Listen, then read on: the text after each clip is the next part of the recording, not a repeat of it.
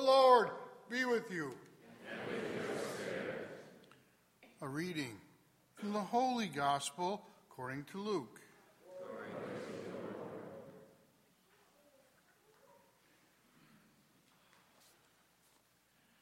The crowds asked John the Baptist, "What should we do?" And he replied to them, "Whoever has two cloaks should share with the person who has none, and whoever has food should do likewise. Even tax collectors came to be baptized, and they said to him, 'Teacher, what should we do?' And he answered them, 'Stop collecting more than what is prescribed.' Soldiers also asked him, 'And what is it that we should do?' And he told them, 'Do not practice extortion. Do not falsely accuse anyone. And be satisfied with your wages.' Now the people were filled with expectation, and all were asking in their hearts whether John might be the Christ.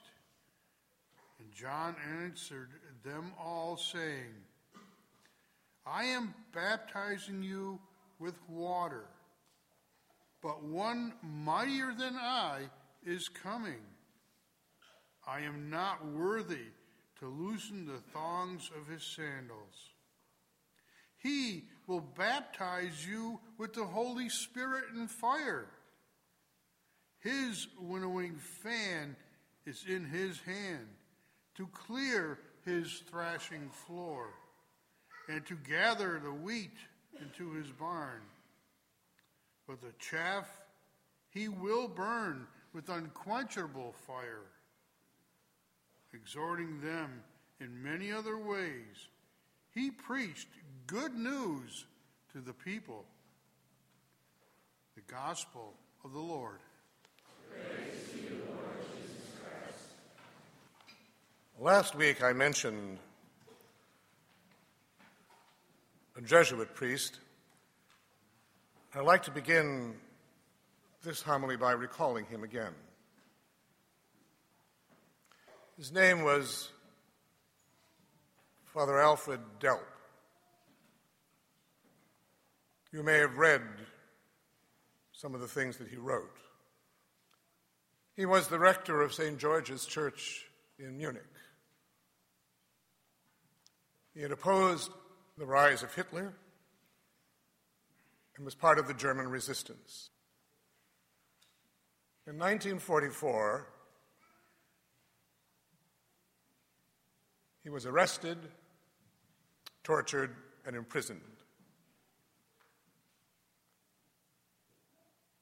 And during the December of nineteen forty-four, he wrote some reflections on the season of Advent. His Advent was a real Advent. It wasn't simply an idle time to prepare for Christmas. It wasn't a matter of shopping or of parties. He was in an unheated cell and handcuffed. But he managed to write, and his writings were smuggled out to other prisoners and even outside the prison itself. He was imprisoned in Berlin. And I remarked on what he said at the beginning of his Advent reflections. It might sound a little strange to us. He said, "Advent is a time for being deeply shaken." Different way of looking at Advent, isn't it? Advent is a time for being deeply shaken. We don't like to be shaken, do we? We like things to be calm. We like things to be tranquil. He says we should be shaken, so that man will wake up to himself, so that we will wake up to ourselves, see ourselves for what we really are, to realize what we must do to prepare for the coming of the Lord. He could say that. He also said the, pre the, the prerequisite for a fulfilled Advent is the renunciation of the arrogant gestures and tempting dreams in which and with which man is always deceiving himself. Imagine that, too. The prerequisite for a fulfilled Advent is the renunciation of the arrogant gestures and tempting dreams in which and with which man is always deceiving himself. Again, it demands almost, well, actually it does, a very painful honesty. And he mentions three voices in Advent, three people who speak to us. There are more than three voices, obviously. There are three in particular that speak to us by way of prophecy. A number of times, at least twice in my homilies, maybe three times, I've mentioned the eleventh century saint, Saint Nicholas the Wanderer, Saint Nicholas Peregrinus, Saint Nicholas the Pilgrim. You remember he was a, a young Greek man. Butler's Lives of the Saints refers to him as simple-minded, who came to Italy. He had one tunic that went down to his knees, and he walked through Italy with a crucifix in one hand and shouting, Kyrie eleison. You'll remember him, I think. He was a prophet. He was a voice. I said then I thought that every city, town, village, and hamlet should pay someone to do that. Uh, they probably wouldn't be allowed to do it for very long because we would assume they were emotionally unstable and remove them from society. Uh, in the eleventh century, they paid attention to him. Some thought he was crazy, but most did not. We have three voices: John the Baptist, the Archangel Gabriel, and the Blessed Mother. The first one we have today. John the Baptist is a serious man. I doubt that we would have felt very comfortable around him. After all, remember, once again, he was the son of a priest, and therefore he was a priest himself. We don't really hear of him being a priest. As far as we know, he spent his entire adult life in the desert until he came out for a very short time to do what God had called him to do before he was killed by Herod, executed. In the desert, he had a very short mission and a very simple proclamation. Repent, the kingdom of God is among you. The one is coming. The one is coming. He was the forerunner. He was a suffering forerunner. And the Messiah he's proclaiming is going to be a suffering Messiah. They aren't ready for that. But he tells them what they must do, what Advent is all about, what Father Delp understood better than most people would understand. And so he then could do what he was called to do, but also as a priest. We have no record of him whatsoever offering sacrifice, or even going into the temple. I'm sure he went into the temple. But there's no record of him ever offering a sacrifice, as his father did. Remember, the Archangel Gabriel first appeared to Zechariah. Zechariah refused to believe the angel and was struck dumb until Saint John was born. That's a lesson in that, I think. When archangels speak to you, believe them. And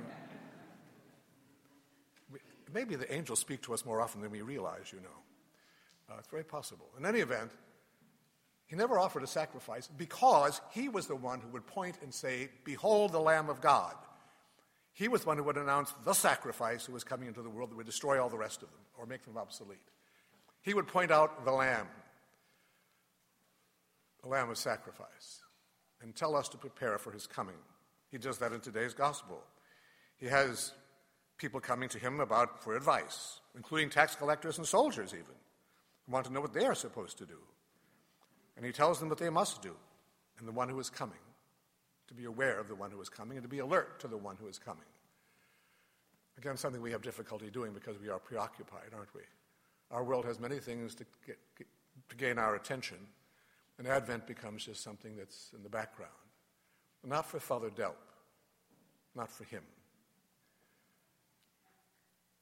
The voice of the Archangel Gabriel also announces the coming of John the Baptist and the birth of our Lord. And the Blessed Mother, she has the shortest of all the statements in Advent, perhaps the most powerful too. You know, she only speaks seven times in Scripture. Seven times. Sometime, when you have a moment, compare the seven times she speaks with our Lord's seven last words from the cross. It's an interesting comparison. Her, her words, I am the handmaid of the Lord, let it be done to me as you say. That's it. She's prepared. She's ready. So,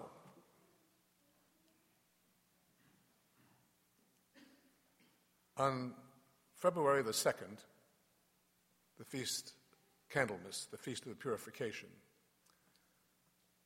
Father Delp was taken out of his prison cell, taken outside, and hanged.